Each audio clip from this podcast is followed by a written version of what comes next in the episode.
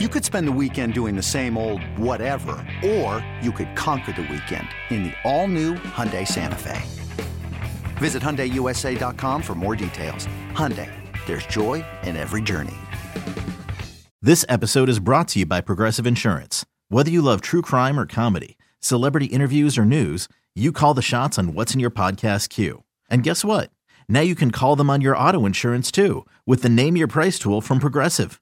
It works just the way it sounds. You tell Progressive how much you want to pay for car insurance, and they'll show you coverage options that fit your budget. Get your quote today at progressive.com to join the over 28 million drivers who trust Progressive. Progressive Casualty Insurance Company and Affiliates. Price and coverage match limited by state law. Houston, we have a podcast. Diving, diving deep, deep, into all things Texas, both on and off the field. Here's Sean Pendergast and Pro Football Hall of Famer, the General, John McClain. Welcome, welcome to Houtopia. All right, good general news and notes there, John. Let's get to the six pack. Let's preview this game, and then we'll get to some mailbag questions and some for real fugazis as we do a, uh, a jumbo-sized episode of the Houtopia Football Podcast here. John, Titans, Texans. Let's lay the groundwork here. Spread opened at about a field goal in this game. Three and a half Texans was the first spread that I saw at the beginning of the week.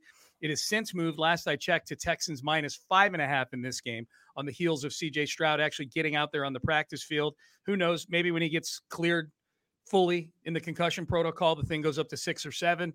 Um, who knows? Uh, that feels like a big number, though, given how the Texans have played offensively the last few games with and without CJ Stroud. Noon kick, Sports Radio 610, 9 a.m. Texans Countdown. John McClain joins us at 11:15 on Texans Countdown with me and Seth Payne. And it's Week 17. One more game to go after that with the Indianapolis Colts. And again, the playoff scenario is if the Texans win these last two games, they're in the postseason. But we'll be keeping an eye on the Jacksonville Jaguars and the Carolina Panthers because if the Jags slip up and the Texans win out, then the Texans will win the division in DeMeco Ryans' first year. This is all still in play here in Week 17, which is what's made this season so much fun. So, let, John, let's do the six pack here. Uh, six people, players, coaches, storylines that are going to impact this game, and then we'll give our prediction on the game for this Sunday. You go first. Well, obviously, CJ's most important player for the Texans. When he comes out, you know, I'm sure Bobby Slowik wants that back foot. When it hits the ground, he wants him to throw it. Stroud likes to hold it a little bit so he can throw it down the field. He'll be looking down the field as always, but I would say as long as he doesn't turn it over, and he still doesn't turn it over, he has the second best touchdown to interception ratio in the NFL. So if he were to come out and throw a couple of interceptions, everybody's going to freak out. Yeah. But hopefully he comes out and he doesn't, and he builds a little confidence, maybe throwing a few short passes, but he doesn't want to turn it over. I think if they don't turn it over, they're going to win this game.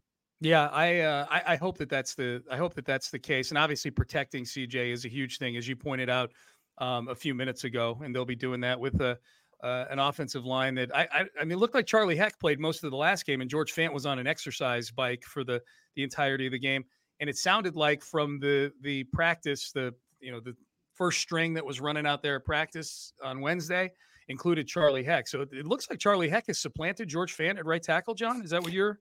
Kind of Last week, Fant yeah. was full participation in practice coming back from that injury, and I know the coaches loved him.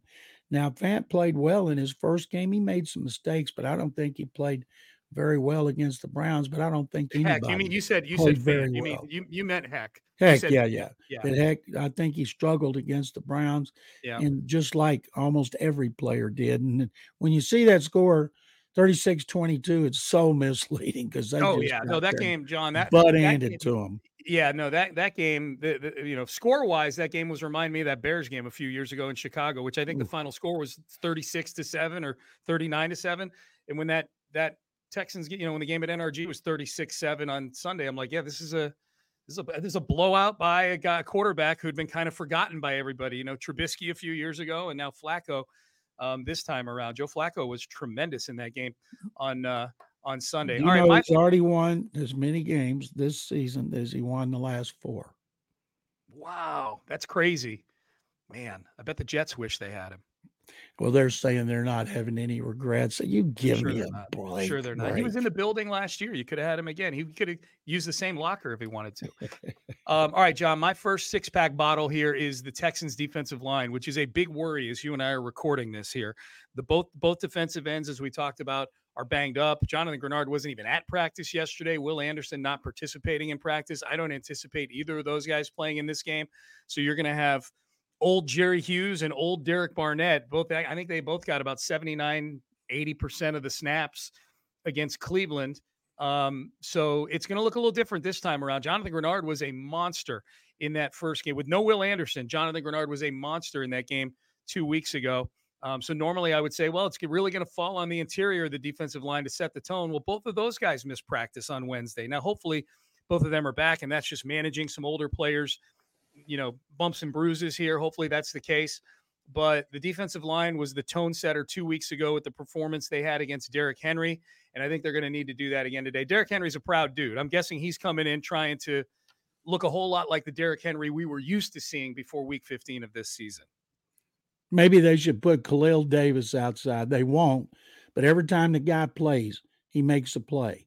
Kurt Hinish comes off the bench. He's he's good for a player or two every game. Mhm. The interior defensive line has been outstanding. Their improvement against the run, they shut down everybody's run. They shut down the Browns' run. I think they're going to shut down the Titans again. It'll come down to whether it's Tannehill or Levis is going to have to throw the ball. They just not going to get the pressure without Greenard and Anderson. Derek Barnett's from Nashville, and he went to the University of Tennessee, so maybe he'll be extra fired up like he was in his first start two weeks ago. You know, they're also missing their fourth round pick, Dylan Horton, who's on IR, who flashed when he got opportunities. And they need Jerry Hughes to play the best game of the season because at 35, he hasn't done much. It's probably going to be his last year in the NFL. Yeah. They need him to come up big. Do we see Teair Tart for the first time?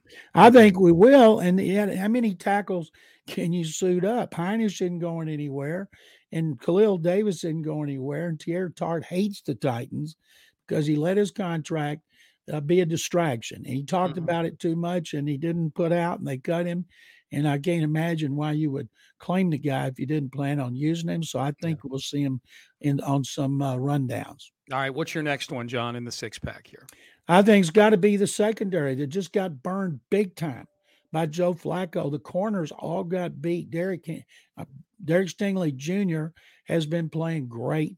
He got beat once, although they were trying to throw away from him since he doesn't cover the top receiver all over the field. Steven Nelson got beat one time. Uh, Desmond King, all of them. Joe Flacco and Amari Cooper. If they could have just done, done something about Amari Cooper, it'd been a great defensive game but they were totally, totally taken advantage of. So the secondary, whether it's Levis, who likes to go deep, or Tannehill, who played horribly before getting hurt, you know he's itching to come back here and play well where he has never lost. And uh, so I think throwing the ball down the field, DB's got to make a, a significant improvement. Tannehill's never lost at NRG Stadium. Now, he's played here three times. He's won all three. Oh, He's only won one up there, and that was overtime in uh, Yeah. I, I think 2020. Yeah. Oh, that disgusts me. Okay. Um, John, my next one in the six pack is Devin Singletary in the run game. They're 3 and 0 this year when Devin Singletary runs for more than a 100 yards, the last one being two weeks ago against the Tennessee Titans. And I think what interests me the most, I think it's been established now that Devin Singletary is going to be the bell cow for this team moving forward. Last week, he led the team in carries. It was only nine carries, but that's because the game was so out of hand early on. You could tell this was going to be a game where they were going to have to throw the football. And they got behind by two, three scores. And then the, the running game was just out the window at that point.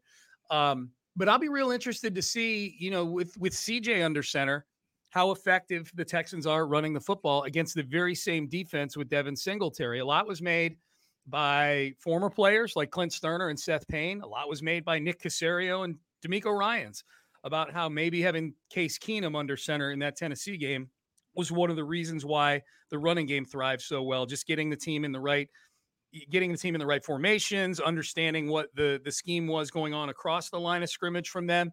That maybe Case Keenum's acumen and brain power was what helped open things up for Devin Singletary. Um, so I look, this isn't me saying I'd rather have Case Keenum starting against the Titans on Sunday. I wouldn't, but I'm just anxious to see if they're able to run the ball as effectively two weeks later against the same defense that Singletary really carried the offense in two or against two weeks ago. I'm pretty sure that's not going to happen. Mike Vrabel's too good of a coach. When Jeff Jeffrey Simmons played, they were one of the best teams in the NFL against the run. Now they're they're in the middle of the pack but they got a lot of pride. They know they got physically beaten up front. I think they're going to have a game plan designed specifically to stop Singletary. I wish we had thought about putting Dameon Pierce on kickoff returns because he's a straight ahead guy who can run over people, and he showed that better late than never. Think of him as a kickoff returner, but it's going to come down to Stroud having to throw the ball because I think both teams are going to shut down the run. All right. So, with that in mind, John, what's your final six pack item? My final six pack item is going to be the guy that won the game with a 50 yard field goal with no time left. These two teams played the most one score games in the NFL. The Texans have, of their last 11, nine have been by seven or fewer, eight have been by six or fewer, five have been by three or fewer. Difference is the Texans have had a winning record in those games. Titans have had a losing record. So there's a good chance it's going to be close again. And therefore, Ka'imi Fairbairn, who you had as one of your picks before the last game two weeks ago, I'm having Ka'imi because I think it's going to be close. I think he's going to have to kick some field goals. It's Kaley Cuoco for Priceline. Ready to go to your happy place for a happy price? Well, why didn't you say so? Just download the Priceline app right now and save up to 60% on hotels. So, whether it's Cousin Kevin's Kazoo concert in Kansas City, go Kevin, or Becky's Bachelorette Bash in Bermuda, you never have to miss a trip ever again. So, download the Priceline app today. Your savings are waiting. Go to your happy place for a happy price. Go to your happy price, Priceline. Yeah, I think so too. I, I was you you you kind of stole mine, but I've got a backup, John. So no no problems there. But um, next man up. Yeah, well, the as far as items in the six pack, I'll go next man up. But I, I was going to use special teams. You kind of touched on both of the things I was going to say with special teams, and I've got a six pack. I've got a final item I'm going to get to, but I think your, yours is a good one. Like I think Ka'imi is going to factor huge into this game. I think it's going to be a close game. I really do. And I so I would I was going to do just sort of a catch all special teams. Dameon Pierce is this new weapon in the kickoff return. It wasn't just the touchdown, John. He had good returns all day long. I thought there were a couple, a couple more that it looked like he was going to break.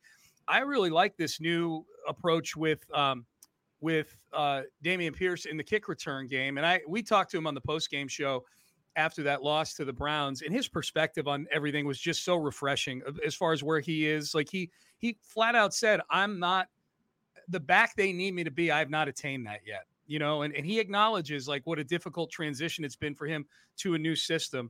Um, he's just man, you just want to root for the guy. He's he's awesome. But as far as like special teams, I'm just going to add on this, and then I'll get to a, a final six pack item. Cam Johnston has not punted well the last few games. He's not punted great. He hasn't been the Cam Johnston that we became accustomed to in terms of completely shifting field position. He's had way more punts where you're like, oh, that's short or it's bouncing backwards or whatever he's had more of that over the last three, four weeks than he had, it feels like, in the previous two and a half seasons uh, as the Houston Texans punter. So he, Cam Johnston needs to kind of get his groove back as well. He better because his contract's up. He's the only player Nick Caserio's given a contract of three years to to get him mm-hmm. away from the Eagles. And yet, despite having a 40 and a 30, I think in the last two games, he still had his net more than 40 because he gets them inside the 20. Yeah. And uh, thing about Dameon Pierce, his attitude's incredible, just like Jalen Pitre, The two players affected the most by what DeMeco Ryans is doing this year on offense and defense are Dameon Pierce and Jalen Pitre. And hopefully, with an off season after this season, they can figure it out next season.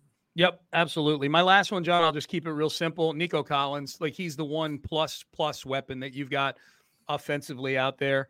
Um, he, I, what I take solace in is the fact that they lost Tank Dell very early in that loss to the Denver Broncos, or I'm sorry, the win over the Denver Broncos. They lost Tank Dell pretty early in that game, and Nico still had his biggest game of the season with nine catches for 191 yards.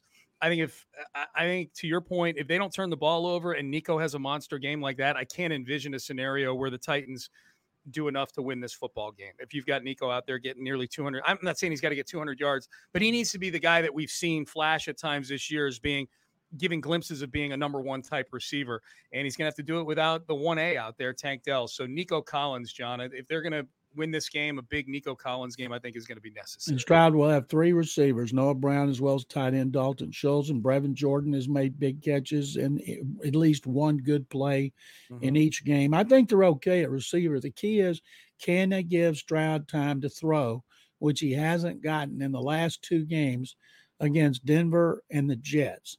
Yep. And Denver, he ended up throwing for like 294 yards. And, he, and main thing is he doesn't turn it over. Right now, there's only three teams that have a better plus minus differential than the Texans at plus eight. Like the Browns are like minus seven.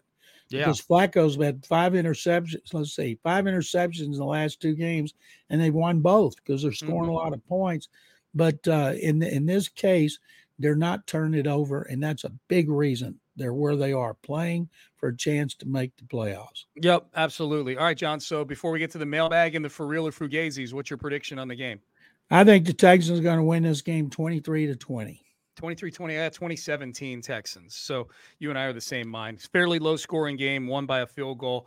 Um, and hopefully, if that's the case, then next week it's really fun. I mean, if they win this game, next week it's really fun. It's basically the playoffs start. If they win this game, the playoffs start Monday because the Colts can lose their game this weekend against the Raiders fall to eight and eight. And if the Texans are nine and seven and the Colts beat the Texans to where they're both nine and eight, the Colts get the tiebreaker over the Texans. Um, so because they'll be two and zero oh against them head to head. So um, if they win this game, the Texans, the playoff, the playoff basically start on Monday for them. Like the, I'm sorry, That's like okay. the Jaguars, Colts have losing record